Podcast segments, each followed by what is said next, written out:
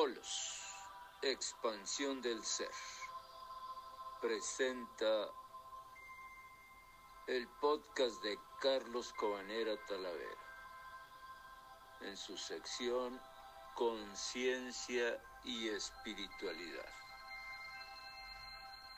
La conciencia es infinita. Solo siendo consciente se puede crecer en la existencia como seres libres. Cuando la conciencia crece, crece el amor y ambos se mueven juntos hacia la perfección.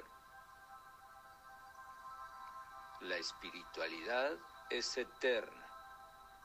El alma y el espíritu son eternos. Es la esencia que anida dentro de ti. Hay tantos caminos de Dios como hay personas. Conciencia y Espiritualidad es un podcast para adolescentes y adultos. Algunos oyentes pueden encontrar el contenido del programa desconocido y a veces difícil de comprender, por lo que se recomienda la supervisión parental, no apto para menores de 12 años. Hola amigos, es un placer estar aquí con ustedes como cada semana para compartirles temas relevantes que les puedan ayudar a conocerse a sí mismos y que les guíen en la búsqueda de conocer el propósito real por el que están aquí, en la tierra, tal como lo han venido haciendo un sinnúmero de buscadores de la verdad antes que ustedes. Les saluda su servidor y amigo Carlos Cobanera, deseándoles que día a día desarrollen aún más su conciencia y espiritualidad, a fin de reactivar el inmenso poder interior que subyace en cada uno de ustedes y que su ego inconscientemente ha buscado desconectarles de él, así como de la conciencia espiritual existente en cada ser humano. Les doy la más cordial bienvenida a nuestro sexto episodio de la primera temporada de podcast en el que hablaremos acerca de la utilidad del ser y del no ser, tema por demás trascendente para nuestro crecimiento espiritual, el cual trataremos de abordar de manera sencilla y al alcance de todos nuestros oyentes, pidiéndole a Dios que ilumine conjuntamente nuestras mentes y corazones a fin de desarrollar un poco más nuestra conciencia. Muy bien, que así sea. Esta exposición tiene como propósito principal establecer algunos argumentos acerca del surgimiento de los opuestos relativos, ser y no ser. Cuando todos en la tierra reconocen la belleza como belleza, surge el reconocimiento de la fealdad. Cuando todos en la tierra reconocen lo bueno como bueno, surge el reconocimiento del mal. Por lo tanto, ser y no ser son interdependientes en el crecimiento. Lo fácil y lo difícil son interdependientes en la ejecución. Lo largo y lo corto son interdependientes en el contraste. Lo alto y lo bajo son interdependientes en la posición. La voz y los tonos son interdependientes en la armonía. Delante y detrás son interdependientes en la compañía. Por lo tanto, el sabio administra los asuntos sin actuar, predica la doctrina sin utilizar palabras. Todas las cosas se desarrollan por sí mismas, pero él no se aparta de ellas. Les da vida, mas no toma posesión de ellas. Actúa pero no se apropia, realiza, pero no reclama méritos. Como no exige méritos, el mérito no puede serle arrebatado. Tao Te Ching. ¿Sabes quién soy? Eres un vacío. En la superficie puede que seas alguien, pero yo no estoy interesado en tu superficie. En tu centro más profundo eres simplemente una nada. ¿Cómo voy a conocerte? Pero eso es hermoso, porque si te puedo conocer, te he definido, te he limitado con mi conocimiento. Si te puedo conocer, te conviertes inmediatamente en un objeto, ya no eres una conciencia. Si te pueden conocer, no puedes ser infinito, y lo eres, infinito en tu vacío. ¿Cómo voy a conocerte? Ni siquiera tú mismo puedes conocerte. El autoconocimiento no existe. Cuando llegas a darte cuenta de que es un conocimiento del no yo, cuando llegas a asentarte en ello, de pronto te das cuenta de que el conocedor y lo conocido han desaparecido. Solo hay vacío, un gran espacio, sin principio, sin fin, un infinito. Eso es lo que eres. ¿Cómo vas a ser conocido? No hay posibilidad de conocimiento y es bueno que no se te pueda conocer, porque si no, la ciencia te conocería y una vez conocido, eres un objeto, una cosa. Entonces se ha perdido el misterio. Por eso digo una y otra vez que la ciencia nunca será capaz de conocer el centro más profundo del ser, porque el centro interno es un no ser. Eres como una cebolla. Sigue pelando las capas, sigue pelando las capas y hay otra nueva capa, luego otra, luego otra y luego ya no hay cebolla. Queda un vacío en las manos. Eso eres tú. Pero este vacío no es negativo. El vacío es una presencia de algo infinito. No es una ausencia, es un fenómeno positivo eres un no yo. Hay que recordar esta positividad. No estoy diciendo que haya un vacío de algo, no estoy diciendo que haya una ausencia de algo. No, es vacío, es el propio vacío, es el vacío mismo. Se está usando el vacío como un término positivo y cuando es positivo es totalmente diferente. Solo has conocido el vacío de una forma negativa.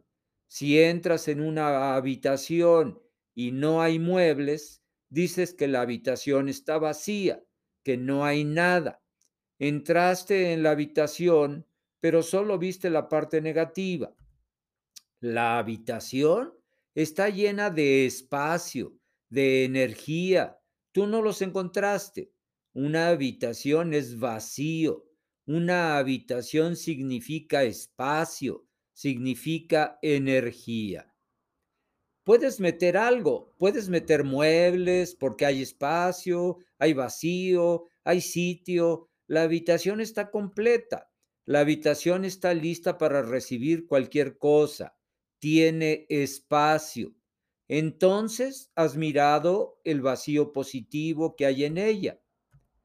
Mira el cielo, el cielo es un vacío positivo cuando no hay nubes. Si miras el cielo como una ausencia de nubes, entonces estás mirándolo desde un punto de vista negativo. Si lo miras como presencia de espacio, un vacío azul, y de ese vacío azul han surgido todo, entonces no puede ser negativo, es lo más positivo del mundo la base misma del ser. El no ser es la base misma del ser. Todo ha surgido de él y poco a poco todo regresa a él. Naces de él y morirás en él. ¿Cómo voy a conocerte? El conocimiento se convertirá en una definición y tú eres indefinible. No, no te conozco, no me conozco a mí mismo. Me gustaría contarte una anécdota. Me encanta y la he dicho muchísimas veces, pero cada vez que vuelvo a recordarla está nueva y fresca. Bodhidharma fue a China. Bodhidharma era el hombre que llevaba el vacío de Buda en las manos. Llevó el budismo esencial a China para permitir que el más grande de los fenómenos sucediese ahí. Gracias a Bodhidharma, todo el punto de vista de Lao Tse, la forma de vida laotseniana y la comprensión de Buda se encontraran y nació una de las cosas más bellas. Nada igual existe en ninguna parte del mundo, el Zen. El Zen es un encuentro, un cruce entre Buda y Lao Tse. Y Bodhidharma fue la comadrona que llevó la semilla al útero de Lao Tse. Cuando llegó a China, era un místico muy famoso su nombre era conocido en todo Oriente. Cuando llegó a China, el emperador mismo fue a recibirle a la frontera y le hizo algunas preguntas. Le preguntó, he hecho muchos templos budistas, miles. ¿Qué virtud he ganado? Si le hubiera dicho lo mismo a cualquier otro monje budista ordinario, le habría replicado, Señor, has ganado infinita virtud tienes el cielo absolutamente asegurado, garantizado. Pero le preguntó a la persona inadecuada. Bodhidharma dijo, ¿virtud? Ninguna. Por el contrario, has acumulado muchos pecados. El emperador se quedó perplejo, no podía creerlo. Dijo, ¿por qué? ¿Qué estás diciendo? He hecho muchos templos de Buda, he publicado y distribuido los dichos de Buda a millones de personas. Cada día alimento a miles de monjes budistas. ¿Y tú me dices que he acumulado muchos pecados? ¿Qué quieres decir? Bodhidharma dijo, la mera idea de que has acumulado virtud es pecado, está llena de ego. Tienes asegurado el infierno, emperador. Caerás en el séptimo infierno el primero no será suficiente. El emperador no podía creerlo. También sintió un poco de ira y dijo, tengo que hacerte una pregunta. ¿Qué hay dentro de mí? ¿Qué es lo que soy? Esa es la misma pregunta que has preguntado tú al inicio. ¿Sabes quién soy? Bodhidharma dijo, un gran vacío, una nada. Ahora el emperador se enfadó muchísimo. Lleno de ira, preguntó a Bodhidharma, Entonces, ¿quién eres tú? ¿Quién está ahí enfrente de mí? Bodhidharma dijo, No lo sé, señor. No lo sé. ¿Cómo vas a conocer el vacío? Puedes serlo, pero no puedes conocerlo. Conocer significa que estás separado de ello. Para conocer se necesita distancia. ¿cómo vas a conocerte a ti mismo? Si te conoces, entonces estás dividido en dos, el conocedor y el conocido. Y por supuesto, el conocido nunca puede ser tú, solo el conocedor. De forma que cualquier cosa que conoces nunca puede ser tú, el conocedor. El conocedor es irreductible no puede ser conocido. ¿Cómo vas a ponerte a ti mismo enfrente de ti mismo? No puedes, eso es imposible. Y si puedes, entonces es otra cosa lo que está enfrente de ti, no tú. Tú siempre estás detrás, el conocedor, siempre el conocedor, siempre el conocedor, nunca el conocido. No me conozco a mí mismo y esto es autoconocimiento. Parece contradictorio, paradójico, pero así es como es. No se puede hacer nada al respecto. Esta es la naturaleza de las cosas. Por eso, Un hombre con autoconocimiento nunca asegurará que sabe. ¿Por qué? ¿Quién asegurara? Se vuelve como un ignorante. Dice que solo sabe que no sabe. Entra en tu interior. Un día llegarás a este vacío, al hueco del eje de la rueda. El hueco del eje está vacío, pero sostiene a toda la rueda en él. El hueco del eje está vacío, pero sin el hueco del eje, la rueda desaparecerá, caerá en pedazos. Tú solo has conocido la rueda. Hasta ahora, esa es tu personalidad, tu nombre y forma, la rueda que has conocido. Si profundizas más, un día llegarás al hueco del eje. Eso es no yo, vacío, nada. Pero recuerda de nuevo, no es negativo, no es vacío en el sentido de estar vacío de algo. Es el vacío mismo, es lo más positivo de la existencia, es la existencia misma. Los hindúes lo han llamado Satchit Anand. Sat es, Chit es conciencia, Anand es gozo. Recuerda, es gozo, no gozoso. Si no, no sería vacío. No estarás lleno de gozo de pronto descubrirás que eres gozo. El vacío tiene la naturaleza del gozo, tiene la naturaleza de la existencia, tiene la naturaleza de la conciencia.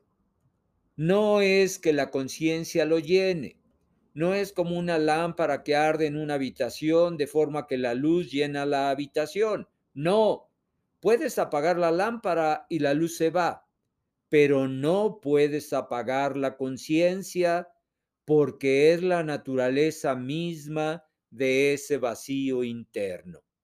No está llenándolo. No puedes destruir el vacío. ¿Cómo vas a destruirlo? Puedes destruirlo todo en el mundo, pero no puedes destruir el vacío. Por eso no puede ser asesinado, no puede ser matado. No existe la posibilidad porque no eres. La espada puede matar a la rueda, pero el hueco del eje, el hueco del eje quedará intacto. No puede ser destruido porque, para empezar, no existía. Ser es la naturaleza del vacío interno. La conciencia es la naturaleza del vacío interno. El gozo es la naturaleza del vacío interno. Ese es el miedo que siente la gente cuando entran en meditación. Cuando entran en meditación se asustan, empiezan a temblar, surge un profundo temblor interno, surge una profunda ansiedad y angustia. ¿Por qué debería de ser así? Te estás acercando a un estado de dicha, te estás acercando a un estado de conciencia alerta, despierta, te estás acercando a la existencia. ¿Por qué le temes a la muerte? Le temes porque no sabes estar vacío, solo sabes estar lleno, no sabes estar vacío, no sabes morir morir en cuanto a la personalidad, permanecer en el vacío interno. No sabes. Cuando entras en ti y los pensamientos comienzan a alejarse de ti, de pronto te posee el miedo. ¿A dónde vas? Te sientes como si estuvieras desapareciendo. Te sientes como si estuvieras muriendo. Te agarra una especie de no existencia. Es como si estuvieras al borde de un abismo y miras hacia abajo y no tiene fin. Y empiezas a temblar y a sudar por cada poro de tu cuerpo. Te has encontrado con la muerte. Si te escapas de este punto, nunca podrás meditar. Por eso necesitas un maestro. Cuando empiezas a asustarte, Él puede persuadirte para que no tengas miedo, puede ayudarte. Mírame, he pasado por ello y aún soy. Me he vuelto vacío y aún soy. Y soy más que tú, más que toda la existencia junta. Necesitas a alguien a quien mirar, en cuyos ojos puedas vislumbrar el mismo vacío al que tú estás llegando en tu interior. Y sin embargo, puedas ver que Él es y es total y absolutamente. Así que no tengas miedo. Su ser te da valor, su presencia te da valor. De hecho, un maestro no hace nada. Es un agente catalizador. Su mera presencia es suficiente. Y cuando caigas en ese vacío, te echarás a reír y dirás, no hay muerte. Estaba asustado sin ninguna necesidad, sin ninguna base. Atravesando la muerte te vuelves inmortal. Al menos esto puedo decirte. Eres un no yo. Conviértete en un no yo. Un no yo no está vacío en ningún sentido negativo. Es la positividad más grande. A no ser que pases por el vacío, no alcanzarás el centro más profundo. En ese centro más profundo ya no eres un individuo, te has convertido en Dios mismo. Los hindúes dicen, soy Dios mismo. Este dicho viene de los que han alcanzado el punto más profundo, los que han pasado la parte del no ser y han llegado al santuario donde Dios es y tú no eres. Siéntete vacío. Con tan solo sentirte vacío, uno llega al más grande encuentro de la vida. Uno se encuentra con su propia muerte. Si puedes pasar por eso, si puedes pasar por eso danzando, feliz, disfrutándolo, si puedes nutrirte incluso del vacío, entonces nada puede destruirte. Has alcanzado lo eterno, lo indestructible, lo inmortal. Por eso insisto siempre en la trascendencia de la meditación. Si puedes comprender el no ser, entonces tu ser se convierte en la base misma del ser total, en la base misma de Dios. Si puedes amar el no ser, entonces nada puede destruirte.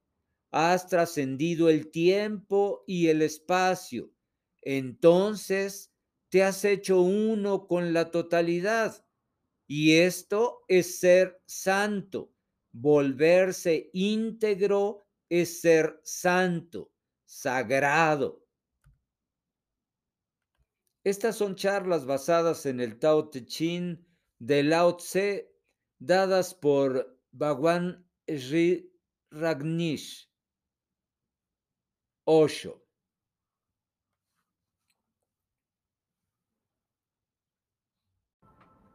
Bien, ahora pasemos a nuestra meditación de este podcast.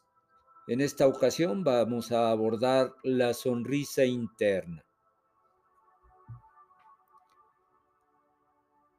Cuando quiera que estés sentado y no tengas nada que hacer, simplemente relaja tu mandíbula inferior y abre ligeramente la boca. Comienza a respirar con la boca, pero no profundamente, superficialmente. Solo permite que el cuerpo respire, de modo que sea poco profundo y sea más y más superficial. Y cuando sientas que la respiración se ha vuelto muy superficial y la boca está abierta y tu mandíbula está relajada, tu cuerpo entero se sentirá muy relajado también. En ese momento comienza a sentir una sonrisa. En el rostro, no, sino sobre todo tu ser.